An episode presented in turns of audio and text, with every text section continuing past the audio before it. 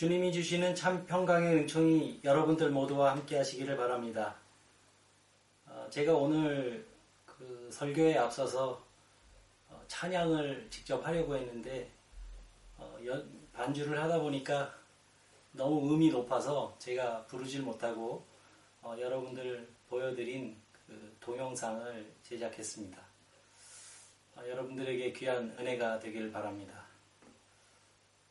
어, 최근에 한국인 그 성지 순례객들이 이집트에서 어, 그 테러에 의해서 네 분이 그 희생됐다는 소식을 여러분들도 아마 보도를 통해서 어, 알고 계실 겁니다.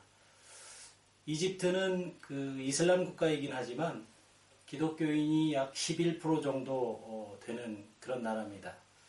이 이집트의 기독교를 어, 일컬어서 어, 곱틱 교회라고 이렇게 어, 부릅니다. 어, 이집트의 그 고대 언어를 곱티거라고 하는데 어, 예, 복음서의 그 저자였던 그 마가가 알렉산드리아에서 어, 복음을 전함으로 해서 세워진 이 곱틱 교회는 어, 기원 후 451년 이슬람에 의해서 북아프리카가 점령될 때까지 어, 기독교의 아주 중요한 지역이었습니다. 그리고 어, 그 명맥을 아직도 유지하고 있는 것이라고 이렇게 생각할 수 있겠습니다. 어, 오늘날 그 이집트 내에 있는 그 기독교인들은 어, 이슬람 근본주의자들의 위협과 또 사회적인 불이익에 굴복해서 간혹 그 개종을 하는 사람들도 있긴 하지만 어, 자신의 그 신앙적 정체성을 지키기 위해 손목에 십자가 아, 문신을 새겨 넣는다고 합니다. 이 지워지지 않는 문신을 새겨서 자신이 기독교인이라는 것을 알리고 또 유혹과 위협을 이겨내기 위해서 어, 그렇게 하는 것이라고 합니다. 실제로 이집트에서 어, 기독교인들은 공직에 그 진출하거나 또 일자리를 얻기가 상당히 어려워서 어, 많은 사람들이 자영업에 종사하고 있다고 합니다. 요즘 사람들은 십자가를 멋진 장식으로 생각하고 또 이렇게 장신구처럼 하고 다니는 경우가 많은 것 같습니다. 자동차 뒤에 물고기 모양 같은 것을 붙이기도 하고요.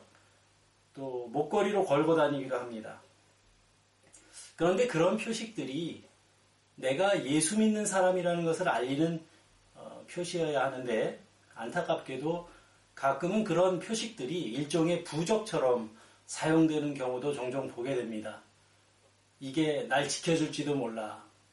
또는 뭐 자동차 뒤에 물고기 마크를 붙인 붙인 그런 자동차가 막 고개 운전을 하는 그런 분들이나 또 십자가 목걸이를 걸고서 온갖 눈살을 찌푸리게 하는 그런 행동을 하는 사람들을 보면 참 민망할 때가 있습니다. 여러분 십자가는 하나의 심볼도 아니고 또 부적도 아닙니다. 십자가의 참된 의미는 삶의 태도입니다. 그리고 십자가는 내가 어떻게 살겠다는 다짐인 동시에 결단이기도 합니다. 오늘 본문 14절의 말씀을 한번 보겠습니다. 바울 사도가 이렇게 말합니다. 내게는 우리 주 예수 그리스도의 십자가 외에 결코 자랑할 것이 없으니 그리스도로 말미암아 세상이 나를 대하여 십자가에 못 박히고 내가 또한 세상을 대하여 그러하니라. 바울 사도의 이 고백을 우리가 깊이 생각해 볼 필요가 있습니다. 이 바울이 살던 그 헬라 어, 시대에서는 십자가는 곧 수치요 또 희생이고 죽음을 뜻하는 것이었습니다. 그런데 바울 사도는 나는 우리 주님의 십자가 외에는 결코 자랑할 것이 없다고 어, 말하고 있는데 그냥 없는 게 아니라 결코 자랑할 것이 없다고 강조하고 있습니다. 어떻게 수치와 희생과 죽음을 상징하는 이 십자가를 그토록 자랑할 수 있을까? 바울에게 이러한 십자가가 자랑이 되는 이유는 예수 그리스도의 십자가 덕분에 우리가 구원을 받고 하나님의 백성이 되었다는 사실을 깨닫게 되었기 때문입니다. 우리가 구원받았다라는 말을 흔히 하지만 사실 구원받았다는 말은 어떤 상태를 의미하는 것이 아닙니다. 그러니까 구원의 상태가 있는 것이 아니라 구원받은 삶이 있는 것입니다. 구원받은 상태에 머무르는 것이 아니라 구원받은 사람의 삶이 뒤따르는 것입니다. 나 예수 믿고 구원받았어. 여기서 그치는 것이 아니라 십자가의 사랑과 은혜를 맛본 사람의 삶의 자리가 있어야 한다는 그런 의미입니다. 예수님의 삶은 하나님께 온전히 바쳐진 생이었습니다. 하나님께 드려진 6월절의 희생양이었습니다. 여러분, 우리가 이 세상에서 잘 산다는 말이 무슨 말이겠습니까? 설마 우리가 맛있는 거 먹고 또 좋은 옷 입는, 입는다는 게 그게 잘 사는 거겠습니까? 우리의 삶을 하나님께 봉헌하는 마음으로 살아갈 때 우리는 구원받은 사람의 삶을 살아가게 되는 것이고 잘 사는 것이라고 말할 수 있을 겁니다. 내가 가족들과 함께 있을 때도 또 사회생활을 하면서 다른 사람들을 만날 때도 모든 삶의 순간을 하나님 앞에 드리는 제사로 여기고 살아간다면 우리의 생은 구원받은 자로서의 합당한 삶이 될 것입니다. 예수 그리스도는 자신의 일상의 모든 순간을 하나님 앞에 바치며 살았습니다. 오로지 하나님과 하나님 나라만을 생각하며 사셨기 때문에 그분은 흠없는 희생양의 자격을 갖췄고 그 죄 없으신 예수 그리스도의 십자가 덕분에 우리들이 구원함을 받게 되었습니다. 이것이 성경이 전하는 복음이요. 그것이 우리가 십자가를 자랑할 이유인 것입니다. 십자가가 우리를 구원하는 다른 이유가 뭐겠습니까? 십자가에 달리신 주님은 폭력과 미움과 분쟁과 갈등으로 얼룩진 세상을 원망하지 않고 큰 사랑으로 감싸 안으셨습니다. 이로써 예수 그리스도가 십자가에서 하신 일은 사랑으로 이러한 악순환을 끄는 것입니다.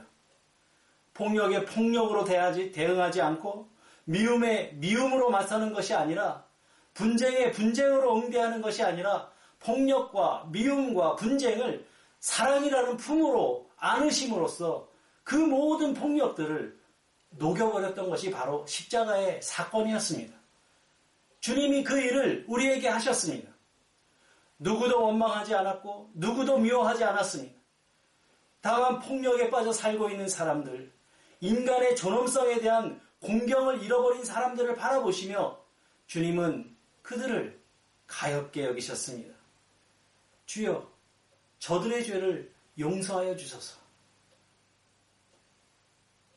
그 사랑을 통해서 주님이 우리에게 가르쳐 주신 것이 무엇이겠습니까? 죽음을 넘어서는 길은 축적에 있는 것도 아니고 미움에 있는 것도 아니고 경쟁에서 승리하는 것에 있는 것도 아니고 영생의 길은 사랑으로 세상을 감싸 안는 것이라는 사실을 주님이 우리에게 몸소 보여주셨습니다. 이것이 바로 십자가의 사랑이고 그 사랑이 우리에게 복음이 되는 것입니다. 그렇다면 여러분, 우리가 할 일은 무엇이겠습니까? 십자가를 찬양하면서 주님이 우리를 위해 져주신 그 십자가를 그저 감사하며 하며 살면 되는 것인가? 그렇지 않을 겁니다. 십자가는 주님만 지는 게 아니라 그리스도를 따르는 사람들도 함께 져야 합니다. 그렇지만 그 십자가는 짐이 아닙니다. 십자가는 자유입니다. 바울 사도는 바로 그 십자가를 굳게 붙잡았습니다.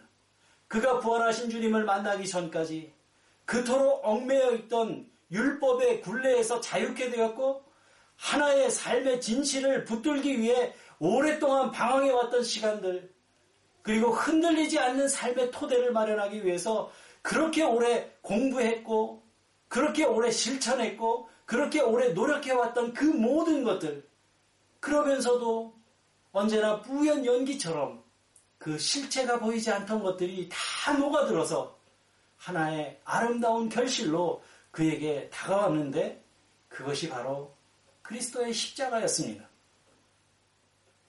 자기 인생에 대한 모든 물음에 대한 해답이 주님이 지고 가신 십자가 외에 있다는 사실을 깨닫게 된 것입니다.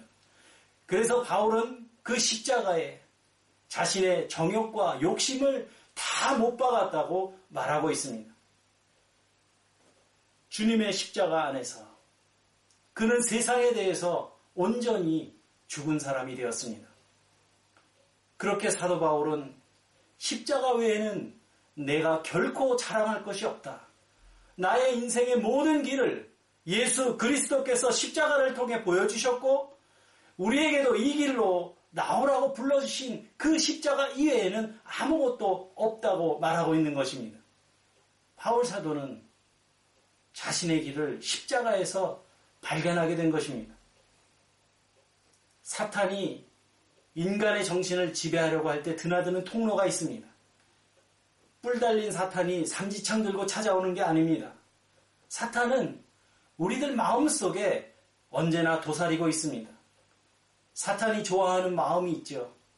경쟁심, 미워하는 마음, 이기적인 마음, 인간의 영혼을 황폐하게 만드는 그러한 정서들입니다. 그 중에서도 가장 좋아하는 것이 바로 욕심입니다. 많은 사람들이 이 욕심 앞에서 넘어집니다. 그리고 사탄이 언제 힘을 발휘하냐 하면 우리가 뭔가의 두려움을 갖고 있을 때 그 사람의 영혼을 흔들어 놓습니다. 근데 사람이 언제 두려워합니까? 뭔가 욕심으로 가득 차 있을 때 그 사람의 영혼에 두려움이 찾아오게 됩니다. 내가 손에 쥐인 것을 빼앗기지는 않을까? 내가 누군가에게 모욕당하지는 않을까? 그런 두려움이 있습니다. 사람은 지켜야 할 것이 있을 때 두려움을 느끼게 되어 있습니다. 그래서 연약한 우리가 이 세상에서 살면서 어떤 형태의 어떤 욕망 없이 살아갈 수는 없지만 과도한 욕심은 우리가 사탄에게 보내는 초대장과 다르지 않습니다. 우리의 영혼을 좀먹는 사탄은 우리 속에 어두움이 있을 때만 영향력을 발휘하는 것입니다. 그러니까 십자가를 굳게 붙잡는다는 말은 자기 욕망에 이끌려 살아가는 것이 아니라 하나님의 법을 이루기 위해 봉헌하는 삶을 산다는 것을 의미하는 것이고 나를 봉헌하며 산다는 말은 나만 아니면 된다는 그런 못된 심보 가지고 사는 게 아니라 내 이웃을 복되게 하는 삶을 살아가는 것을 의미하는 것입니다.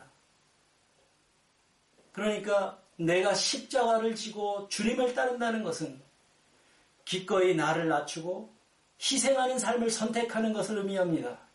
나의 정욕과 욕심을 십자가에 못 박은 사람에게 사탄은 다가올 수 없을 뿐만 아니라 그 힘을 발휘할 수도 없을 것입니다.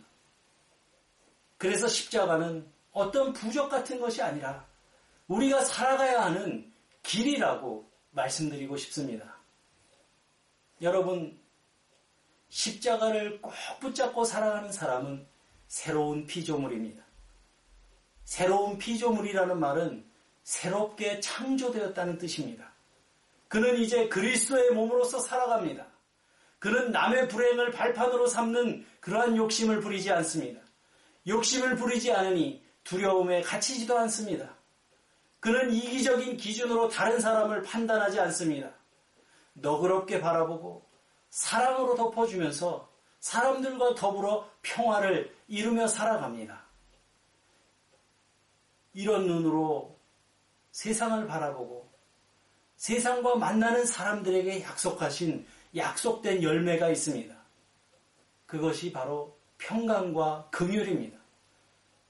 성경에서 말씀하는 평강은 내 삶에서 어떤 뭐 가슴 철렁한 일이 일어나지 않는 그런 평강이 아니라 좀 더 역동적인 평강입니다. 내 삶에 어떤 시련이 닥쳐와도 내 삶이 하나님과 연결되어 있다는 그런 근원적 확신으로부터 오는 마음의 평강입니다. 그리고 그런 사람들이 삶에서 맺게 되는 또 다른 열매가 하나님의 긍휼이 여기심입니다. 하나님이 그런 우리를 긍휼히 여기시는 겁니다. 우리가 이 세상에서 어떤 시련을 겪는다 해도 하나님은 우리를 바라보시며 너는 내 것이라 말씀해 주시는 겁니다.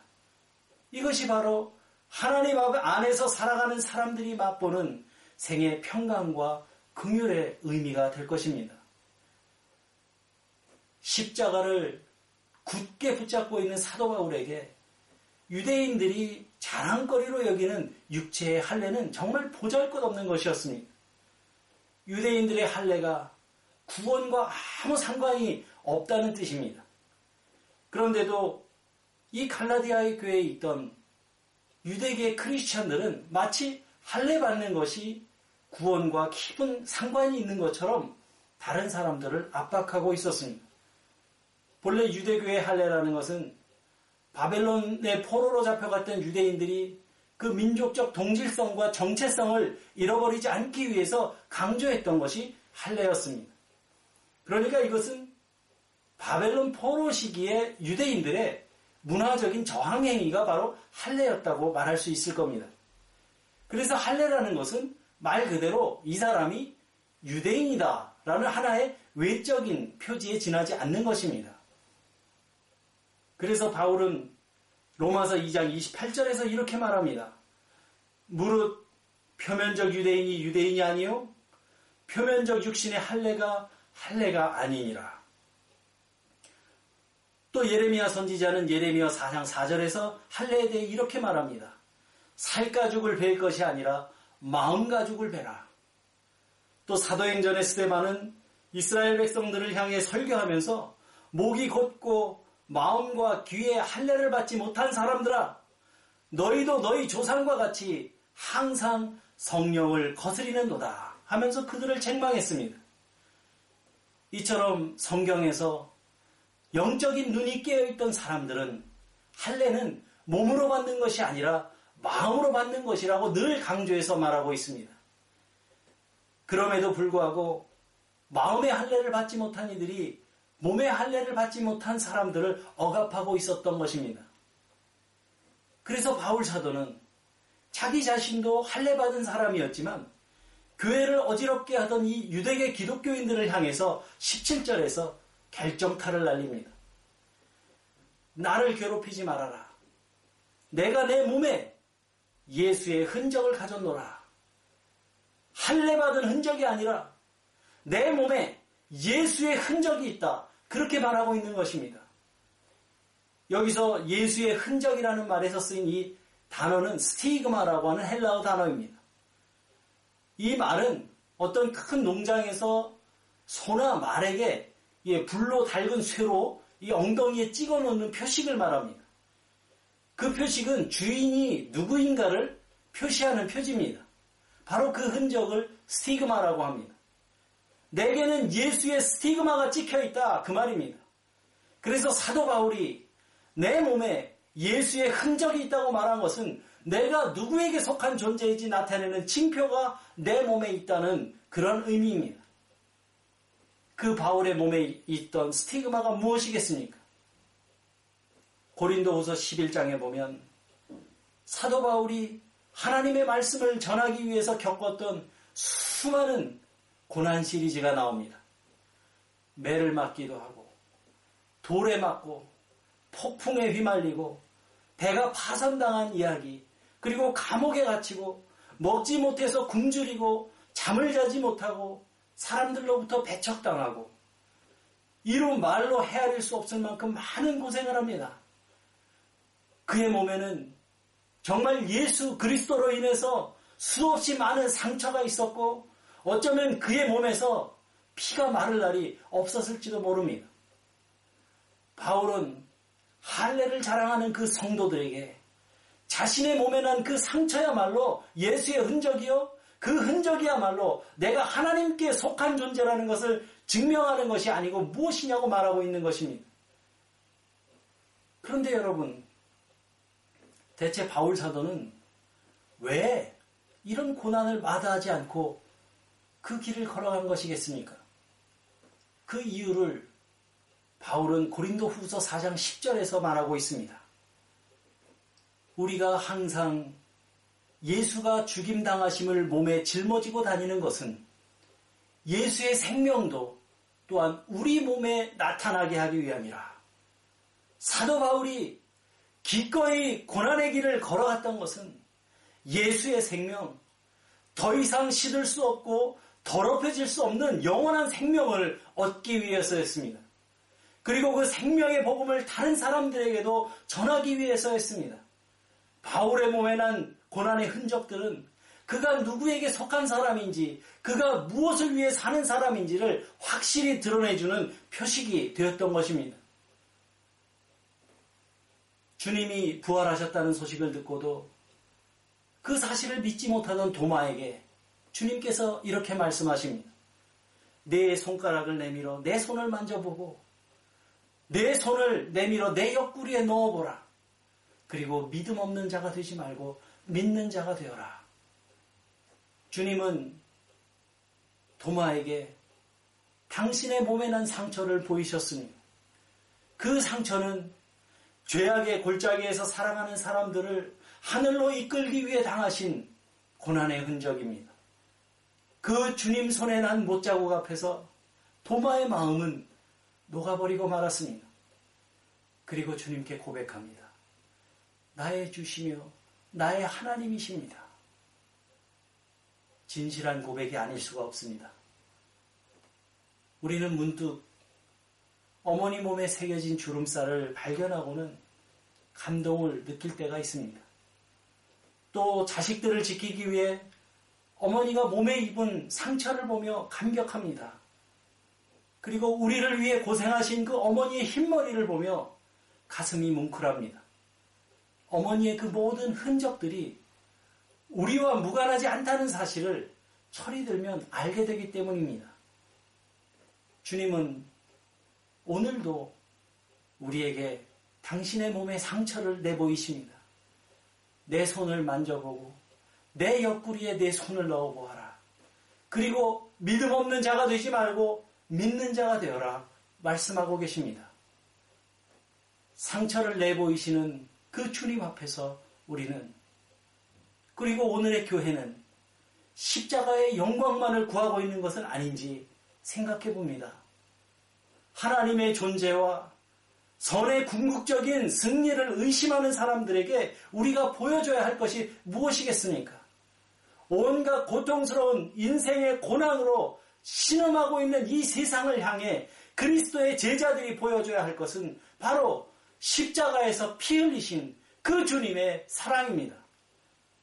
고통으로 온몸으로, 고통을 온몸으로 받아들이면서도 비굴해지지 않는 그 영혼의 힘, 죽을 수 없는 영원한 생명이 있음을 보여줘야 할 책임이 성도들에게 있는 것입니다. 비록 그 길이 고난의 길이요, 가시밭길이라 할지라도 주님이 그리하셨던 것처럼 사랑으로 부둥켜 안고 나아가 기어코 사람들에게 영원한 생명을 보여줘야 할 책임이 우리에게 있고 우리의 생명이 하나님께 속해 있음을 보여줘야 하는 것입니다. 언젠가 우리가 하나님 앞에 서게 됐을 때 여러분들은 주님께 어떤 상처를 내보이시겠습니까? 내가 주님께 속한 존재임을 드러낼 그 스티그마가 우리에게 새겨져 있습니까? 그 예수의 흔적이야말로 주님 앞에 가는 날 우리가 주님께 내보일 인식표가 될 것입니다.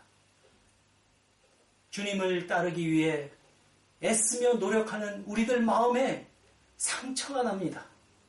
참고 인내하고 용서하는 과정에서 마음에 고립해이고 생채기가 납니다. 그렇지만 그렇게 몸과 마음으로 받아들인 고난의 흔적이야말로 부활의 날에 주님의 빛으로 환하게 드러나게 될 것을 저는 굳게 믿습니다. 이제 우리는 오늘을 시작으로 6주간의 사순절을 맞이합니다. 주님의 도우심으로 이 자리에 있는 사랑하는 모든 교우 여러분들, 여러분들의 몸과 마음 속에도 그리스도의 흔적이 새겨지시기를 바라며 그를 통해서 여러분과 만나는 모든 사람들이 여러분들이 그리스도께 속한 생명인 것을 볼 수 있도록 복음의 증인들이 되시기를 주님의 이름으로 간절히 기원합니다. 아멘. 함께 기도드리시겠습니다.